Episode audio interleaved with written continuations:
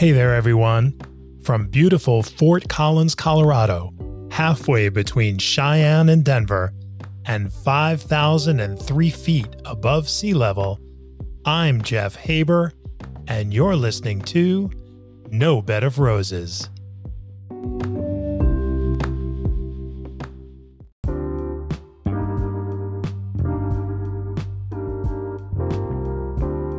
No Bed of Roses is brought to you by Conexus.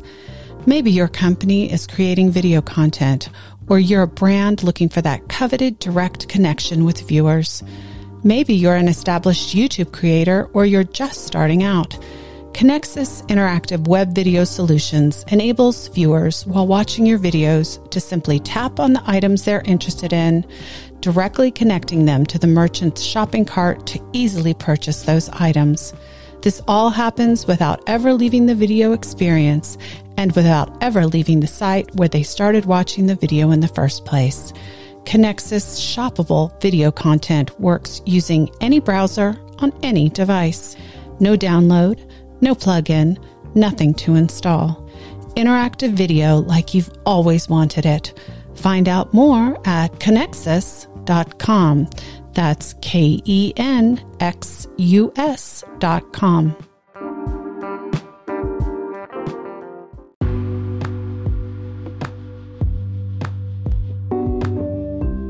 Welcome back, everyone.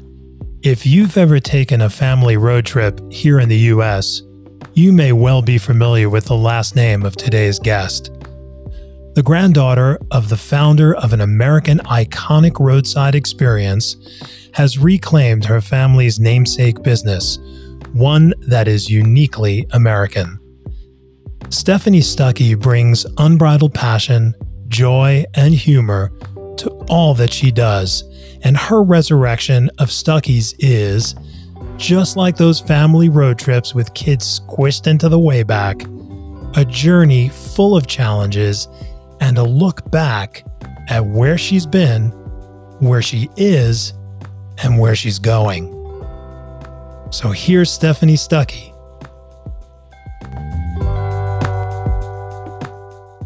There are so few things that are that are authentic anymore. To me, it's just immensely appealing. That's such a good point, because in this era of social media, there's all these personas out there that people just create for an online avatar or presence, and it's not real.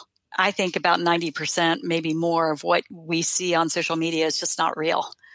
And I think that's why there's been a connection with the Stuckey's brand and our comeback efforts, because one, there's definitely a nostalgic connection that people of a certain era have with the brand, but even people who aren't of an age where they remember shopping at Stuckey's when we were really at our prime, they connect with the authenticity and the vulnerability and the willingness to just put it out there. Absolutely. It, it is an authentic piece of Americana. You can't market your way to that. You can't, you, you can't fabricate that. I mean, you can try. There are, you know, there are brands that have been kind of successful in, in creating a, a faux authentic experience. It's pretty, that's a contradiction right there, but this is the real deal. And, and, and you've got the name and, and now the business. And it, it seems, my sense, the gumption and the fire in the belly to make it all happen. But let me ask you to back up a little bit. There's your history, there's your family history, there's the business history. I know it's all intertwined.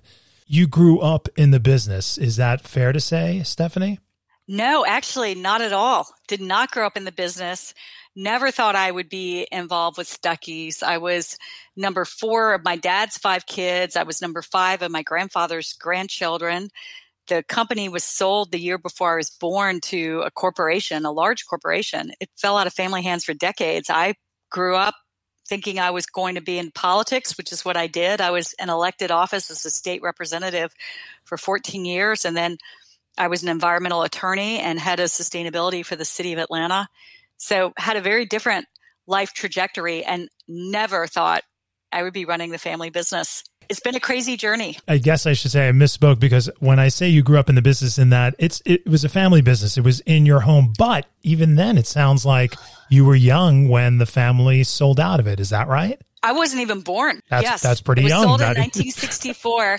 Okay. The brand always had my name on it. So there was that connection, obviously. It fell out of family hands for over two decades. And my father got the company back in nineteen eighty-five when I was in college. And he was running several other companies successfully. And the company that had bought the company that had bought Stuckey, so it'd been a couple of mergers and acquisitions along the way. And at that point, Stuckey's had plummeted and was hemorrhaging cash, and they were happy to unload themselves of this company. My father got Stuckey's back for, for next to nothing. What what an experience having to get your right. get your name back and uh, yes and, and get it back yeah. for hey, we got a deal on the name. We got it for next. It's your name. It's your business. Yes. What so Stephanie, what was your dad doing? What line of work was he in? You said there were a couple of mergers and it it all sort of came home again. But what was he doing? Well, my father. Like me, or I guess I'm like my father, I pursued a career in public service, and he had been in Congress. He served for ten years in the U S Congress from Georgia, left that to run a company that he founded, which was Interstate Dairy Queen Corporation. He had the franchise rights to all of the Dairy Queen stores in the U S on the interstate highway system. Holy moly. Yes. Wow. So that was my father's company. People associate him, of course, with Stuckey's because it's his name. But really what he did so incredibly well and was financially very successful with was Dairy Queen. And he ran Dairy Queen for almost forty years, sold Dairy Queen in two thousand twelve to Warren Buffett, who owns American Dairy Queen. Warren Buffett did not buy Stuckey's, was not interested. And so Stuckey's was just this afterthought. What do you do with Stuckey's? My father and his business partners did very well with this sale of Dairy Queen, and they were older and they retired. And they left Stuckey's with a small crew running the company, did not have a lot of financing for the company. There was no marketing budget. There was no C E O. At that point, none of the store, well, the stores were never owned or operated by the company. They, we did not have corporate owned stores. So all, all franchises. All franchises. Yeah. So the assets at that point were really just the brand and a distribution facility that was rented, three sales reps that serviced the stores, a C F O, a vice president, a warehouse staff of two with occasional seasonal pickers picking warehouse items. The definition of a company. That's a definition of a skeleton staff. I'm kind of stuck yeah. on on the Oracle from Omaha. You know, your your dad, I don't know if it's your dad's team or representative talking to Buffett's team or if these are two yes. old school. Okay. So uh, I wish it was my father hanging out with Warren Buffett. It would Buffett. be an awesome story, not, right? right? But my dad was excited that Warren Buffett's signature is actually on the paperwork, but they they did not meet him. But it's a testament to my father that he ran the company so well that it would attract Warren Buffett's attention and that he would want to acquire it. Warren Buffett loves Dairy Queen. I think he's had American Dairy Queen for decades. He's had that brand a very long time. It's fair to say your dad was the king of the Queen. At least, at least the interstate queen, right? That's good, and it's a it's a good it's a good phrase because Stuckey's is known for our King of the Road special, which is ninety-nine cents, two eggs, toast, and jam. Come on, now the Grand Slam has nothing on you. Wait, right? wait, do it again. Is this wait? Is this now? ninety-nine cent breakfast special. We have a few stores that still offer that. And it's what's known in the industry as a loss leader, yes. right? It gets people in the door. yes. You're not making money. It's like when they give you free refills of the big gulp at seven eleven or whatnot. It gets people in the door. And the whole idea is hopefully once they get in the door, they're going to buy twenty, thirty, forty dollars of other stuff. And you take a loss on that one item, but it gets them. So, so in the what's door. in the breakfast? What's in the breakfast again for ninety nine cents? Two eggs, toast, and jam, Mama. Right? Two eggs, that's a great. That's a great breakfast. It's what more crazy. Can you eat? Well, and I love that they have the jam, right? The little. I love the jam. Dollop the, of in, jam. In the, in the, is the dollop? Is it in the little foil, the peel back foil uh, packet? It is now, in the but when, yeah. when we started the program, you'd have that dollop of in the Dixie, really in good preserves, and uh, I'm sure the there cup. was a square of melted butter, right? Yeah, fantastic. Yeah. I think yeah, you just so, need a, I think you just need, if you throw a coffee in there, Stephanie, this is it. You're, you go from gold to platinum. It's ridiculous. It's. We used to have a coffee club. I wish we could again, but yeah. our franchise system needs a lot of love. So we're just not equipped right now to manage a coffee club program, but we had a coffee club program and we had the most beautiful Fire King mugs. They were part of the coffee club and you would take that mug. If you bought the mug, you would get free coffee at Stuckey's. At any Stuckey's that you went into? Any Stuckey's. Yeah, this is a beautiful thing. I love yeah, this. Yeah, and those mugs are now going on eBay. I've seen them anywhere from one hundred fifty dollars to two hundred fifty dollars. See, this goes right back to the authentic piece. I mean, this yeah. is so cool. It's so cool. They're all over Instagram, and they're huge in Japan. Is that crazy? I have all these all these followers on Instagram from Japan who have the Stuckey's Coffee Club mug and Fire King, the manufacturer of the milk glass mugs, which these were milk glass Fire King mugs, was bought by a Japanese company. And they were producing them until about a decade ago. So they're very popular in Japan. My well, dream is to have Stuckey's in Japan I was because just gonna, they already know our brand. Yeah, I was just going to ask you. So I know that uh, the Japanese in general are really keen on on authentic Americana. Exactly what we're right. talking about. It's great that you're that you're looking at Japan. I worked for a company, Stephanie, for the Chaya Group in Los Angeles, and I I opened a seven million dollar flagship their restaurant in downtown L A. The great story about this company, real quickly, is it's now probably four hundred and eighty years old. Same Japanese family that opened wow. a tea house almost five hundred years ago in Hayama, Japan. It's still open. It is the Chaya Group, and they have Chaya Patisserie all over Japan, and they have Chaya uh, Venice, Chaya Beverly Hills, Chaya Downtown. The real quick story, and this is a case study in the Marshall School of Business at U S C, is the owner of the company went into Starbucks early on in Santa Monica. He speaks broken English at best and was behind a couple in the queue going to the counter and goes to order his coffee. And she said, "Good morning, welcome to Starbucks. What can I get you, sir?" And he goes, "I have what they have." Points to a couple. And okay, great. That was a, a latte. And let me get that for you. Next day, he comes back again. He's standing in the queue, gets the line, same barista. And she says, "Oh, hey, welcome back. Welcome back to Starbucks. What can I get you this morning?" "I have what they have." Same thing in his broken English. And she says, "Okay." Third day, he comes back. "Good morning. Welcome to Starbucks. Hey, you know what?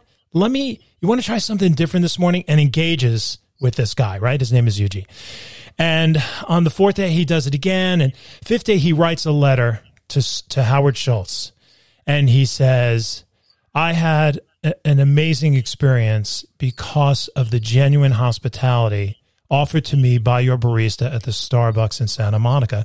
Should you ever be interested in going to Japan, I would love to talk to you." I want to tell you, Stephanie, it's over three thousand stores in Japan. He owns I Starbucks love that Japan. Story. True story. I have goosebumps telling this to you and sharing this with you because it's that genuine, authentic hospitality, that connection between an hourly paid barista and international business guy. The word you said that's so critical, hospitality. It's a big deal. It's a big deal for me. I just did a, a show and we're having a lot of discussions about a, a concept that I have, Stephanie, that I call the mutant hospitality gene. For people who wow. are, have careers in hospitality, this is why we do what we do. We have this desire. It's it's something we can't shake. We need to be of service.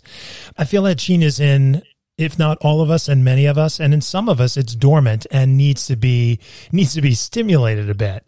And if we could just tap into this mutant hospitality gene that I feel is, in fact, in all of us, we can probably raise the vibration of this planet a couple of notches and start to really see what it is to give genuine hospitality and receive genuine hospitality and genuinely care for one another. What people in hospitality steal that. do all the time. I mean, borrow. I'm going to borrow that. It's all yours, man. I want to. I want. I want to spread.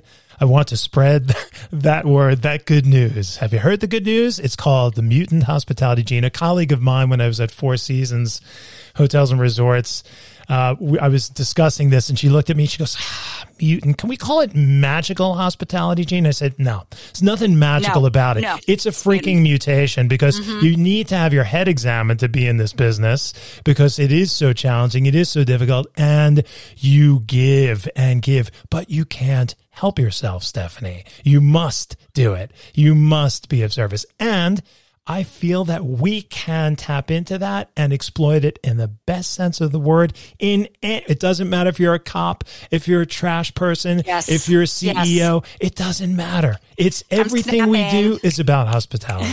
Right? I'm doing the sorority yeah, girl thing. I'll take it. I'll take but it. We spent an hour talking about this yesterday in strategic planning for Stuckey's in mm-hmm. our strategery, Love hospitality, strategery. Yeah. That one word. And it's not, like you said, it's a mutant because it takes a certain skill set when someone is being completely inhospitable to be kind, to be outgoing, to take that extra step. Hospitality is in the face of someone being really rude to you, that you smile and you are pleasant and you're kind. And hospitality is when visitor to this country comes for the third day in a row and you recognize him and you say, let me get your order. Let me suggest something for you, because you remember that person and you treat them specially because you know they're a return customer, and you're extra nice because you know they're a visitor from another country. And so you want to give them that special welcome. And that is what we talked about yesterday in strategic planning, that that needs to be a guiding core value of Stuckey's, hospitality. My grandfather had a saying, every traveler is a friend. And the reason I like that saying so much is not that it just plays on what we do at Stuckey's, which is make road trips fun. But really, when you think about it in its essence, we're all travelers. We're travelers through life. So everyone can relate to, every traveler is a friend.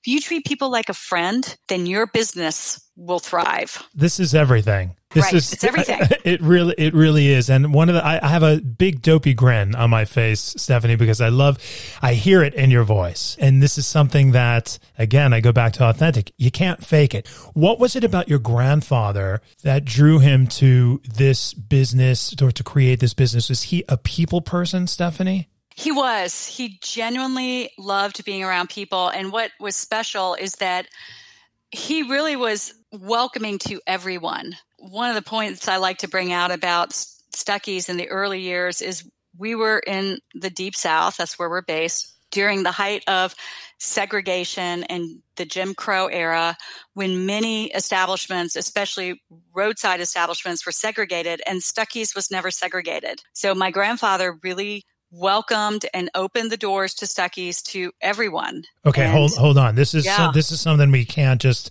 we can't just gloss over. So yeah. you're in yeah, you are in the Deep South, and you're saying that your grandfather, when did you guys open? The first roadside shack, it really was a lean-to shed, was nineteen thirty-seven, but the first store would have been nineteen thirty-nine, nineteen forty. Okay. And then really took off after World War Two. World War Two hit. He lost all the stores. He started selling candy to the troops, which is how he kept the the business afloat and how he got access to sugar that had been rationed right. during the war, and built his first candy plant during the war because he had to produce the candy and he had to box the candy. So when the war was over, G Is come home. They remember Stuckey's candy and their ration kits, and they're having babies and they're taking vacations. They're getting on the highway. And that's when he really started building the stores that people remember. Hey, so Stuckey's candies were in in ration kits. I'm I'm I'm on the front lines, yes. and I open my M R Es and my kit, and there's a Stuckey's. Uh, and Stuckey's you, I, candy. Here's something you got to school me on too. When I went back to Texas, I got schooled quickly. Hey, uh, it's it's pecan. A pecan is something you is a can that you pee in. It's mm-hmm. not pecan. And I heard you, and I've heard you say pecans. Right. So is that, I do say pecan. What is, is that, what, what's right, what's wrong? And is it regional? Is it regional? It is regional, but there are many Georgians, including my business partner, who say pecan. Oh, they and do. In fact, seventy percent of Americans pronounce it pecan. So you're an outlier, Stephanie. I'm is an outlier. What? There's actually four ways to pronounce it. Can you come up with the four Just, ways? Let's see. It's all how you put the accent. It's the emphasis right? on the wrong syllable once Emph- again, right? The, emphasis yeah. on the wrong syllable. Yeah, yeah the wrong syllable. Yeah. Exactly. Mm-hmm. So pecan. Right. Pecan. Mm-hmm. Pecan. Pecan, right. Pecan. There you go. And pecan. Can somebody uh, just sit down on that E? Pecan. A pecan? I need to start saying pecan, and that will just pass, blow people's pass minds. Pass me some I'll of those like, pecans, y'all. Yeah. And it cracks me up that people think that it somehow makes me an expert on syntax and correct pronunciation of a word because I'm in the business. I sell them, but I always like to joke what my grandfather would say. We pronounce them however the the buyer wants us to pronounce them. Pecan when we pick them and pecan when we sell them. They're delicious. They're America's native nut. They're the only tree nut snack nut native to the U S. That's an interesting bit of trivia. Yeah. Almond, pistachio, macadamia, of course, Hawaiian. Now, here you go. You, Cashew, t- you, you stood that A up. Not native. Pistachio. See, there was yeah. a little, you didn't go pistachio. Pistachio. Pistachio. Pistach- pistachio. I hate those pistachios. Now, you sound like, you do, you do not sound like a Georgia peach to me, nor do you sound like a sorority Georgia peach to me. You have, uh, it sounds, I'm from New York. You sound a little, a little more East Coast. Something going on there. When I was a year old, my father got elected to Congress and I moved to Washington, D C. And so you've been all seeing my a therapist ever since. It's been just... intense therapy, getting over right. growing up in a very supercharged political environment. My dad was in Congress during Watergate. So he knew Leon Jaworski, huh? Was he, he was around? He, for, knew, he knew a everyone. lot of the players. Yeah. And, and he was actually close to Nixon. He was a Democrat, but he was a Southern Democrat and was very conservative. Is he's still alive. He's He's still conservative in his politics. Mm. He knew a lot of those players, and I went to school with some of those kids. Like G. Gordon Liddy's son was a couple years ahead of me in school. So it's really fascinating to see this play out in the news and on the television. Everyone was glued to their television. And then actually knowing some of these people that my father was friends with, or I'd go to work with my dad and I would see them. Jamie Raskin's father also. Raskin's father was involved in the Pentagon Papers. I, I read that the other day, which was fascinating. Wow. Yeah. Okay. Yeah. Yeah. Daniel Ellsberg. He was. See, and I went to school with Maria Sheehan and her dad, Neil Sheehan. Neil Sheehan. Was, yeah. yeah. Who yes. just recently passed away. That's so right. I, knew him very well. Maria was one of my best friends. So wow. It's really interesting growing up in that world. And it was humbling because people would sometimes say, did you grow up just feeling like you were the big fish in a little pond of Eastman, Georgia with your family running Stuckey's? First of all, we'd sold the company by the time I was born, but also, I grew up in Washington, D C. They no, they didn't give a rat's ass about Stuckey's. None of them had heard of Stuckey's. They had. They thought it was this very colloquial roadside stand type thing. It was not high society. Not Washington, cool in the belt, inside the beltway, huh? Yeah. I mean, I was going to school with uh, the Prince of Jordan was in my class. There were lots of them. Diplomats' kids, Pentagon high ups, senators. Stuckey's was just really not that big a deal. yeah, yeah, yeah. I love how you say it with a laugh. And I love the context of now how you, you know, this, you think Stuckey's and you think, okay, this salt of the earth, and not saying that you aren't, you you sound salty and earthy. Um, yes, I'm salty. All, all, at, all, at, all at once with a little sweetness mixed in there. Yeah. But that- Sweet and um, savory. Yeah, yeah. And we've got some umami in there. You got to, you, you want it all. Well, uh, we are, you know, we were, you were talking about Japan. I know yeah. we're kind of going all over. No, but it's okay. It's not a shot. My mind works sometimes. It's all good. It's nonlinear. We are experimenting with flavors for pecans. We just bought a manufacturing facility, which is congratulations. One of the yes. Thank you. Yes, that's exciting. I'm really excited to be making stuff. I think this country is getting back to making stuff. COVID taught us that if you have this supply chain where you're dependent upon foreign countries, and not to sound xenophobia, xenophobic, because I definitely want to do business with other companies and that we're We're a global society, but at the same time, you need to be mindful of your supply chain. If there is a crisis, you want to be able to get access to your core product. And our core product is the pecan. You can also control the quality and you have better control of the pricing and your margins. We are shelling pecans. We are making the candies. We're making snack line. And we are experimenting with teriyaki pecans, which is the most delicious snack I've ever had. I sampled them yesterday and I almost just sat down and ate like a three pound bag. And when going back to what you were talking about, about just ma- being a maker, and in this case, being a food maker and making stuff here in the United States, and that, in that closed loop, it's great to have stuff that's, that's pan, that's global. But I think now more than ever, you're spot on. It's super important to help go, help sustain not only local, but hyper local and hyper local. Right. I mean, it's, it's a big deal and it's, it's, it's certainly needed now more than ever uh, in and our lifetime. It's good for the environment. If you are producing close to where you are manufacturing, you know, if you're growing a product and then you're processing it right near where you're harvesting that product, your carbon footprint is greatly reduced. No question. And then we're shelling on site, and then we're literally taking the shelled pecans from one manufacturing facility to the next, right next door, where we're, we've got the candy making operation. You can't get any closer than that. And then what happens with the husks and the shells when you strip down the nut? What do you do with that? Good question. So we just bought this plant. Did I ask so my first good question? Where I oh, mean, we're, we're thirty minutes in, and my first good question. Really, that's thinking first about one that got called loop, out. Right? Hold oh, on, hold on. Let me get. Let me. Yeah. There we go. That's there funny. we go. There snaps. Where do you go? Snaps.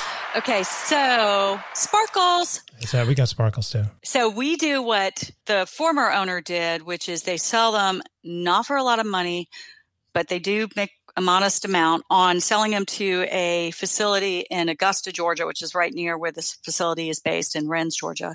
So in a nearby city for energy production and a paper making facility. Nice. I'm still learning how this manufacturing plant operates. So we bought a fully functional turnkey ready company that's been in business since nineteen thirty-five. So everything is been running for decades. One thing we're doing is we are donating this week, just to see if it works, some of the husk to a nonprofit organization. I won't give any more details because we got to see if this works. Sure. If it works, we'll do a we'll do a splashy press thing. Okay.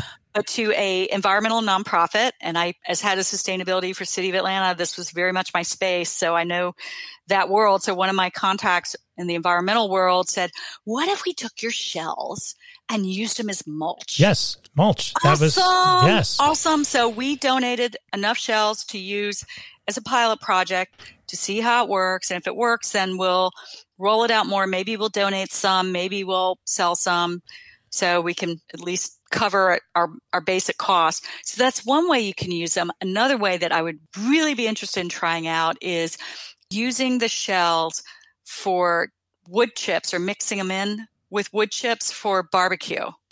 Yeah, use them in the smokers. Mm-hmm. Yeah, Google it. It, yep. it is a thing. Yeah. People do it. But what if we branded it Stuckey's Pecan Barbecue Chips? I love it. And That's I've, on my list. I've seen, cro- I was thinking uh, the pathway up to the store, and, and uh, that would be the, instead of crushed stone, you use the crushed husk and shell, yeah. and you're walking across mm-hmm. the the pecan path to paradise. The pecan, mix it in some cement, and you have a nice need, little walkway there. Just to do it crushed, just crushed like that. Just, just yeah, just yeah, just cr- it, it'll look beautiful and earthy and wonderful, and it's eco and it's sustainable. But yeah, I've seen it used as mulch, and uh, I'm I'm glad to hear that. I love the idea. I don't know that I knew that you were the the doyen of sustainability for the city of Atlanta. That's cool. You, I was. I was yeah. the head of sustainability for over three years. So is would you say, Stephanie, that Atlanta is a fairly green city or will become a fairly green city? What what's what's going on sustainability-wise in Atlanta? It is. Atlanta really is a leader in sustainability and did not start with me. Started with Mayor Shirley Franklin, who was the first mayor to appoint a director of sustainability, and continued on with Mayor Kasim Reed, who I served under, and we did amazing things. We were at the Paris Climate Talks. We started the first electric vehicle program for the city that's in place to this day. At the time, it was the largest E V program in the Southeast. I'm not sure if it still holds that title. We created the first urban agricultural position, first director of urban ag position in the country. What's the scope of that? For what's what is urban ag? Is that for, for neighborhood farming or gardens, or what does that mean? Activating city-owned property for community gardens and coordinating that whole effort. So getting access to free water supply, getting access to farming equipment, coordinating with local nonprofits, getting all the liability issues resolved. I mean, it was a couple of years to get that program created, and then working with farmers markets. Yeah. So access to local food, designing also public space. It was awesome. And it was a good ride. Then we had a change of administration. I continued in the sustainability world, working for an environmental nonprofit as their head of sustainability, and was teaching at the University of Georgia School of Law, teaching sustainability and climate change, when my dad's former business partners sent me an email. It was literally, I'm doing a reproduction, little, I mean, recreation. Is that, tapping that's your fingers. sound effect. I that's got your sound an effect. Email, yeah. yeah, I got an email one day. My dad's business partner said, hey, we've got some Stuckey's stock. Would you be interested in buying it? Nobody wanted this. And they're like, oh, well, let's give it to Stephanie. Maybe she'll maybe she'll buy they this. They will rue the day, stock Stephanie. For this company that has been losing money for five years.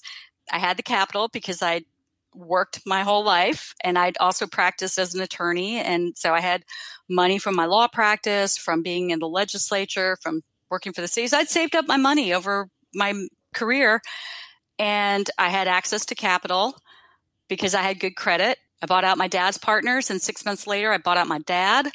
And then I got a business partner because I realized I can't run this company by myself. And then we jointly bought a candy plant, and we started turning a profit within six months. Come on. Despite COVID. And it's because it's a great brand. It is a great brand. We realized what was making money, which is the sale of the product. We can get into the stores later, but the stores are a fixer-upper.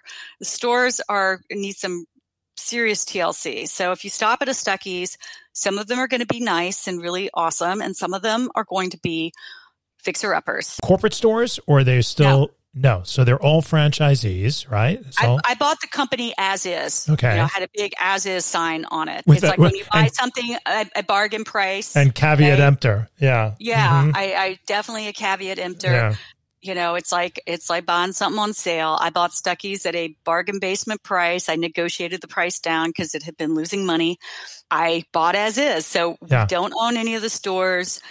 There's sixty-seven locations, only twenty are standalone stores. The rest are co-branded. So you might pull over to a travel stop on the side of the road, and it may be B P. It may be we're in a few pilots, and you'll see a little section that's a Stuckey's, and they pay a modest franchise fee to have that branded section. So we have sixty-seven in total, and some of them really look bad and some of them look good. We have some stores that really look awesome that I'm very proud of, but we don't own or operate any of them. What we do have is the brand. I bought a brand, and then I bought a candy plant. So now I make the brand, the main product, and we have a distribution facility that we rent, but we operate that. So we distribute product to our stores, and where we make our profit is from the sale of our product. Are you thinking that you would open new stores? You're going to stay away from that and just focus on a product that you can distribute, not be brick and mortar right now. What what does that look like? We grow at the speed of cash.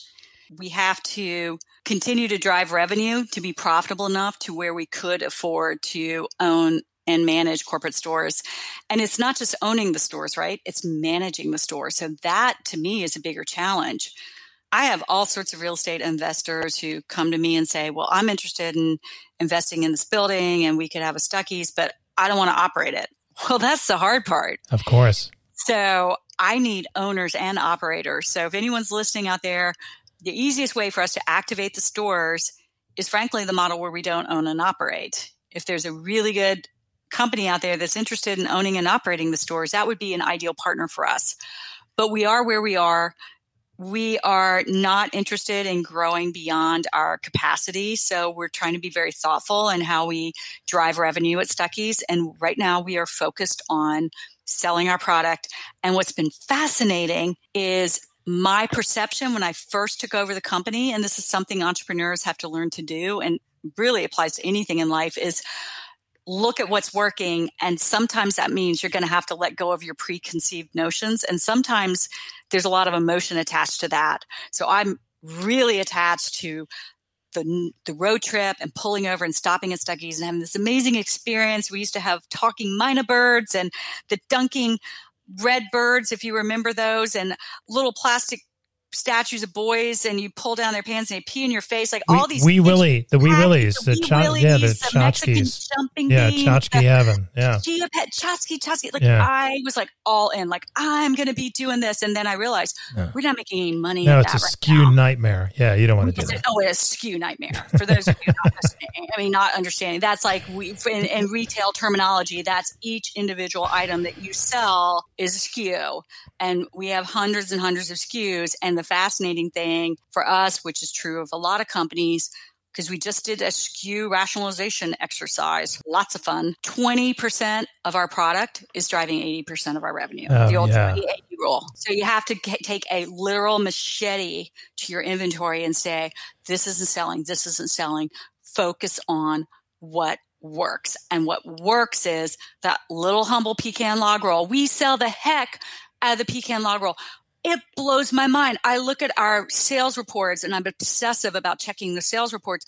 We sell hundreds of cases of pecan log rolls like every week. People love them. It's a beautiful thing. Look at In-N-Out. What do they have? A dozen things on their menu if if, if they're yeah. lucky. Look at Starbucks. You do what you're good at. You should just shed the rest and just focus on that and do it at such a high level. And focus, focus, focus. I, speaking of, we've talk, talked about Starbucks a lot, and it's a great brand. And there's a reason why people talk about Starbucks. Howard Schultz, this is the story I heard, and I hope it's true because it's excellent. He walked into a Starbucks. They had music going. Remember, they had this whole music program, sure. and you could buy the yeah. music, and they had the little cards. Yep, and they had a label. They had all this food yep. Yep. and all this stuff going on. And he's like, where's the coffee? We're about the coffee. We're selling coffee. We're getting rid of the music. We're getting rid of the extra food stuff. Like we're we're going to minimize the menu. What's your core product? Our core product is pecans, a pecan log roll. Starbucks is coffee. We sell pecans. What I've done, though, I've recognized you can still be all about the road trip and just be crazy, obsessed, fanatic about the road trip. And that's the story of the brand. That's the tale I tell when I talk about the brand. That's what makes us unique and special and different. But what we're really actually selling, what the customer's buying, is pecan log roll. But I can talk about it. Hey, remember going to Oklahoma and visiting your grandparents, and you stopped at Stuckey's and you pulled over and you bought a pecan log roll. And you know what? If you weren't young enough, old enough, I'm sorry, if you're too young to remember that experience, you can still think, wow, that's a really cool retro brand. And look at their packaging. And it's got like a little car and a road trip. And I think road trips are cool. This brand looks cool. I'm going to try pecan log roll, or I'm going to try their pecan snacks that are healthy because I really don't like all that sugar. What you're describing reminds me of the moment, the ego moment in Ratatouille, when Linguini asks him, what do you, what do you want? And he says, give me perspective. You've seen this movie. Oh, of course. Okay. Well, and I have two kids, and I, I had about a decade there where I didn't do anything but watch G-rated movies, and then I got hooked on them, and now I I love it's one of the films. It's one of the greatest movies. I don't care live oh, action yeah. or not, but if you're in the hospitality business, this is a must movie. That's that transportational moment, Stephanie. He tastes yeah. that Ratatouille and bang, he's a kid again, right? Just takes him right back. Yeah. You taste yeah. that pecan or pecan roll and you are you're gone. That's it. You're yeah. gone. And if you're not gone because you haven't had it, the authentic D N A can take you there. That's that power of the I P that you have. That's that power of that experience. And I would argue a little bit with you about, yes, Starbucks sells coffee, but it's probably, for my money, one of the first brands that realized that, hey, you know what? We're, we don't just sell coffee. We sell a lifestyle. They really changed the whole way that Americans consume and experience coffee and community. They brought a very Italian approach, right? That's where Schultz was inspired by all of that. Mm-hmm. And aside from the fact that Italians, I mean, you know, when we visited, there's, there's nothing is to go. I mean, it, it wasn't. You had your coffee at the bar. You it, you you stopped. You paused. There, there was time spent, and you know, Starbucks created that space, and and they did it very well. But When it, when, That's exactly what I'm saying. Stuckey's, yeah, yeah, Stuckey's yeah. is trying to create that same yeah, yeah, yeah. experience. So thank you for clarifying that. We are selling pecans, but what what is the story of that? Yes. What is that connection? It's the road trip. We're the we're to the road trip experience, you know, what Starbucks is to the coffee house experience. And right? I would, that's what I want. I, I would say, Stephanie, there is a there's a, a strong vein of of a reconnecting with a notion of Americana that's that's lost. And that is that, again, that sense of family, that sense of community. It's interesting to hear, and I'm going to thread this back now, that your grandfather in the Deep South, in a time of of, of clear segregation, that he and when you started to tell me this, I thought, hold on a second. You're telling me there was not a colored only and a white only water fountain bathroom at a Stuckey's? That's mind-blowing to me. Well, not only that, that African-Americans could safely stop. And there's a great documentary on P B S, and it's based on a book, which I need to read, which is called Driving While Black. It talks about travel for African Americans, and they go way back. They go back Green to Book. slavery. Yeah. yeah, coming. Well, they go go to you know Before on the that, boat yeah. coming from Africa to this country. Like the prejudice in our society is so deep rooted. It goes back to those slave ships. It, travel was so strongly linked with racism in this country. The South in the nineteen fifties, being able to get from one place to the next was a dangerous thing. And they told the story of, with the Great Migration, so many African Americans fled the South as survival, went to Detroit, went to Chicago, went to so many of these northern cities, but they had family that stayed behind. So they come and visit them. And it was this world that they had left behind. And some of the next generation weren't exposed to it until their families took these road trips. And they're wanting to pull over, and they couldn't. And they can't. Yeah. Yeah. yeah. And so they had, that's the Green Book, if you've yeah. heard of that, yes. or yeah. travel guide for, yeah. they call it Negro Travel Guide. Yeah. And it says where they could safely stop. Most of those establishments were owned by other African Americans, but some were like Stuckey's that you could stop there. And we're in the movie, The Green Book. There's a scene, what an amazing recognition of my grandfather's legacy that yes. we were included, that there's that scene in the movie. Why was your grandfather like that? What, what, what was, what was that about? How in Georgia at that time could a guy open a joint and go against the grain that way? What, how did that happen, Stephanie? How did he do I, it? I can only hypothesize. I was twelve when he died, and I didn't know this about my family until The Green Book, the movie, came out. Like, we didn't really talk about it. Really? So it was fascinating to me. It was like, hey, how do we get in the movie? Well, you know, we're in the book. Like, what? What? And actually, I take that back. I do remember, I didn't know necessarily we were in the Green Book, but when I ran for office and I was knocking on doors, and I had, my district was actually majority African American, and I was knocking on doors in African American communities.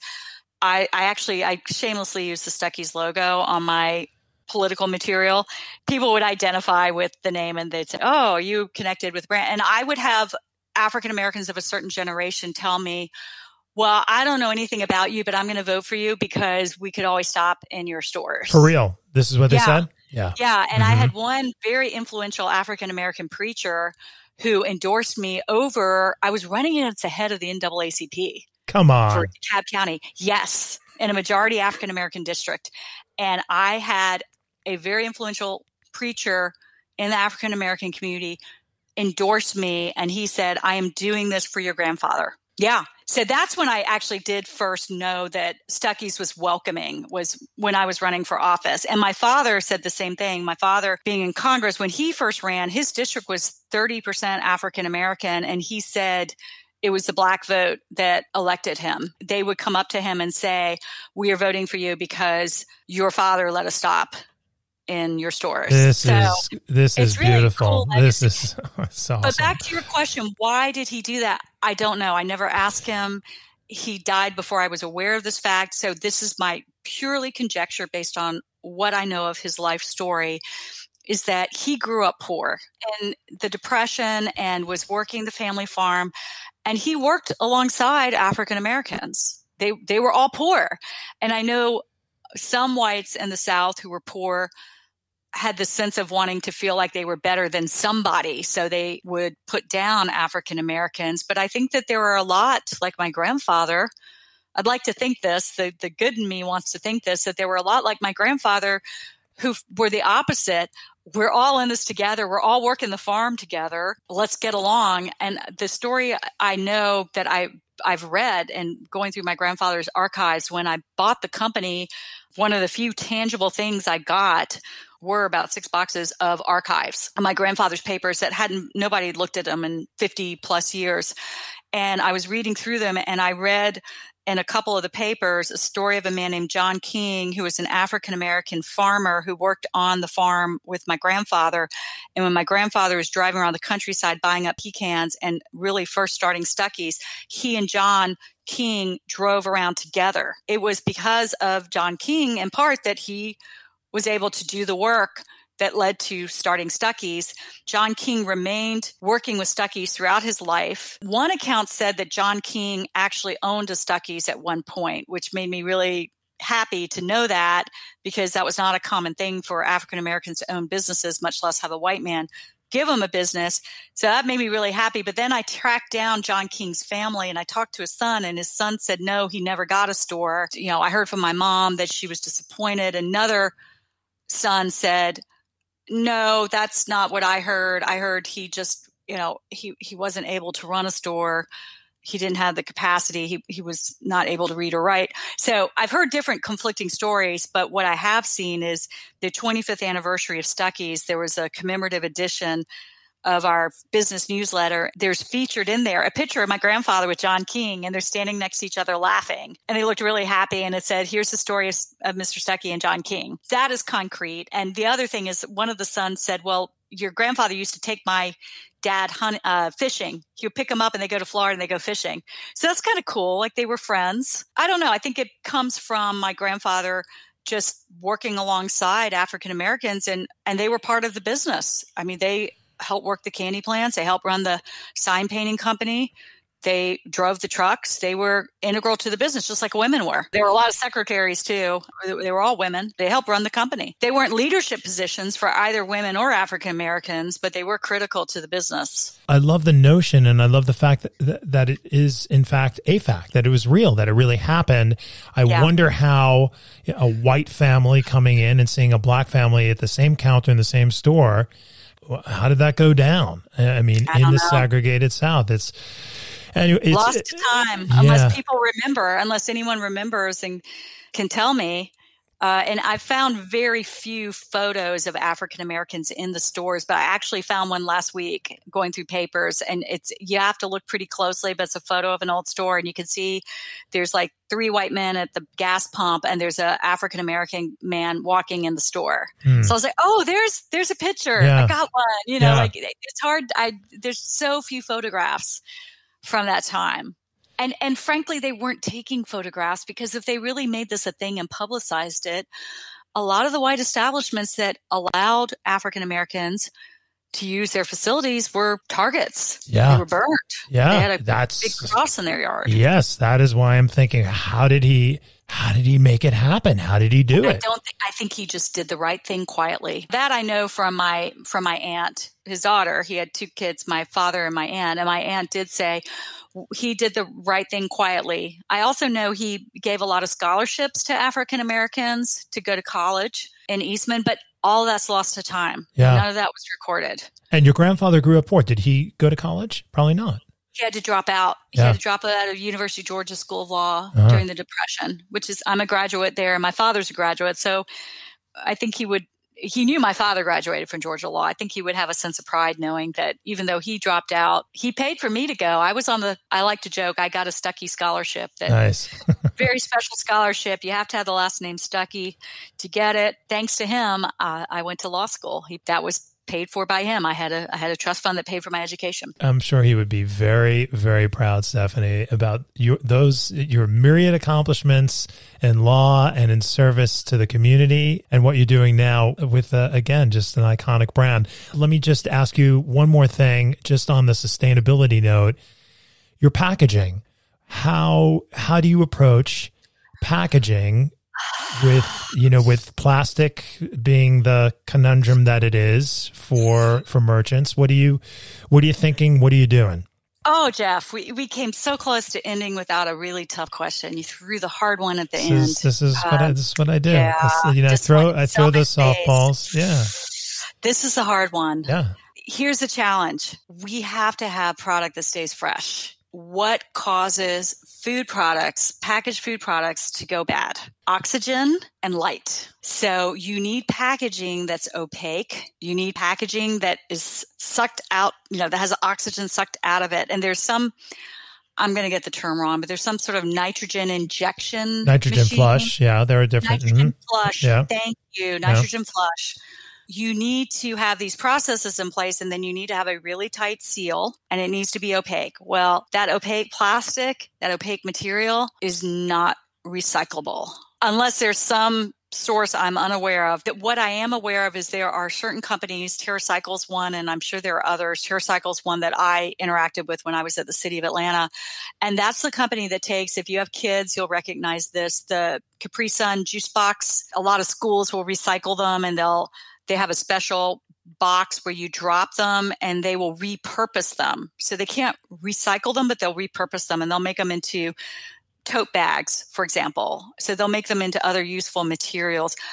And we could do that with our packaging if we had a designated drop-off, which would require a whole program that we don't have the budget for. And the companies actually have to pay to have that product made. And then we'd have to sell the product for an exorbitant price. It would literally be a two hundred dollars bag made of old Stuckey's pecan bags. And then you have to sanitize them. I'm sorry, that's a challenge. Here's what we do do. Our displays and our packaging are recycled content corrugated cardboard that we buy from, from Pratt, which is a Georgia-based company.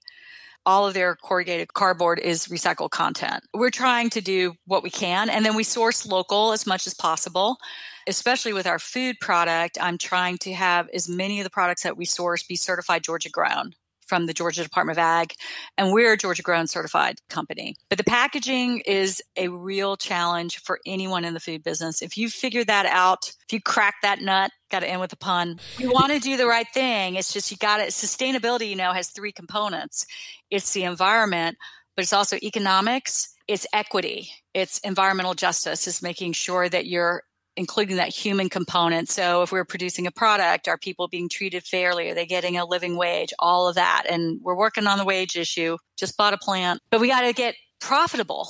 So you got to be sustainable profitably also. So it's a challenge. Yeah. Be happy you're not in the straight restaurant business, because uh, the people who've just had their careers completely oh, obliterated by the pandemic, right. and yeah. having a lot of conversations about this, about this has really been a house of cards that's been built up since really post-World War Two also, Stephanie, right? Where if you really think about from farm to table and then just make that circle, it's completely flawed. You've got workers in the field that aren't making a living wage, farmers that are barely keeping it together, restaurant workers uh, in the back of the house who are also not making a living wage.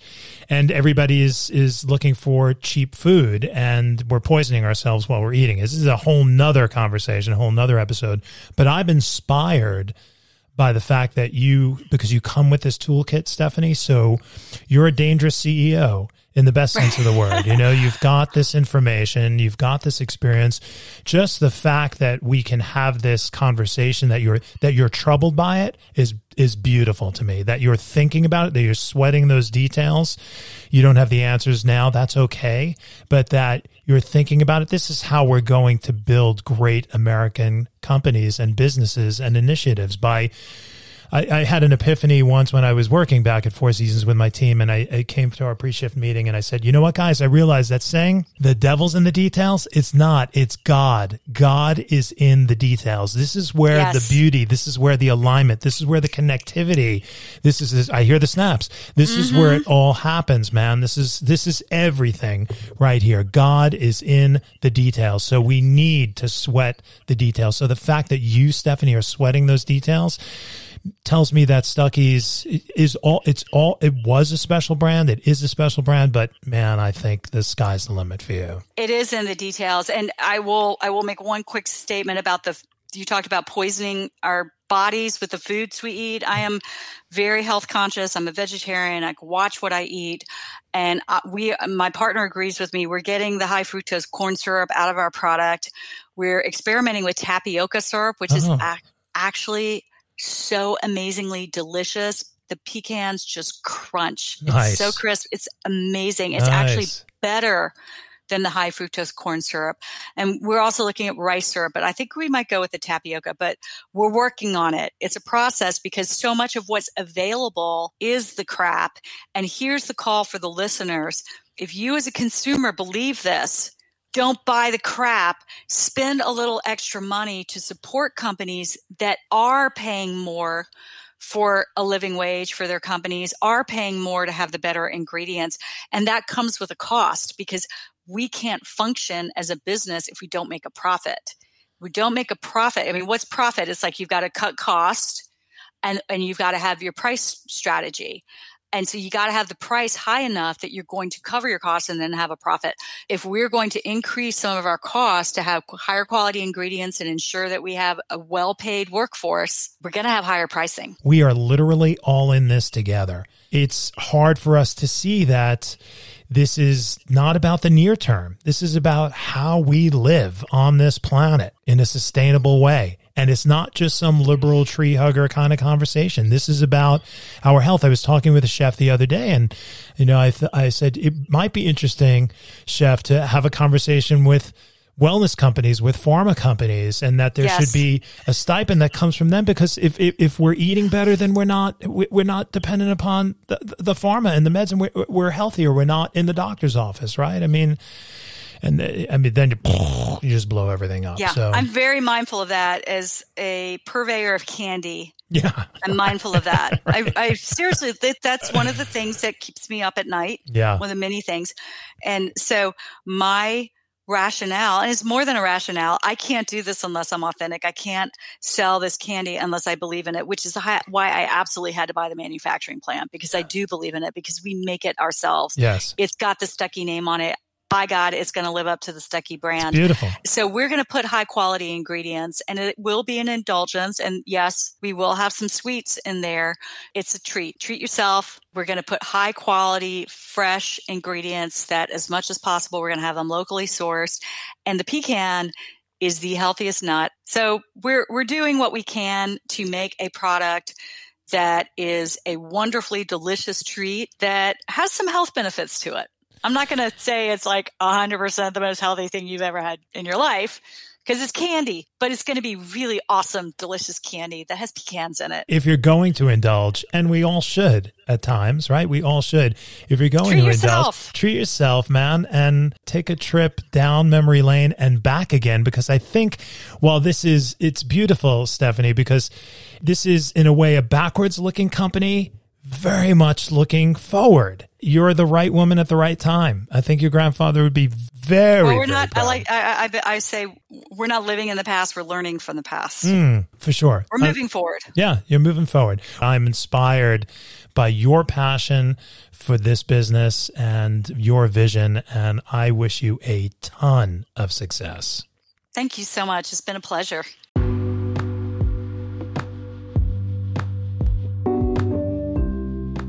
I'm so excited for Stephanie and her team, and for their journey reimagining and re-energizing an American family brand that has finally come home. You can find out more about Stuckey's and even order directly from them at Stuckey's dot com. It doesn't matter whether you say pecan, puckan, or pecan, as Stephanie and I came up with. Just eat them, enjoy them, and celebrate a piece of American road trip nostalgia that's very much present and looking forward to the future. Thanks again for hanging out with Stephanie and myself today. I hope you'll join me again with new episodes dropping every Tuesday at three P M Mountain Time. Until then, stay safe, and remember, you'll find No Bed of Roses wherever you find fine podcasts. Thanks, and see you soon. Bye.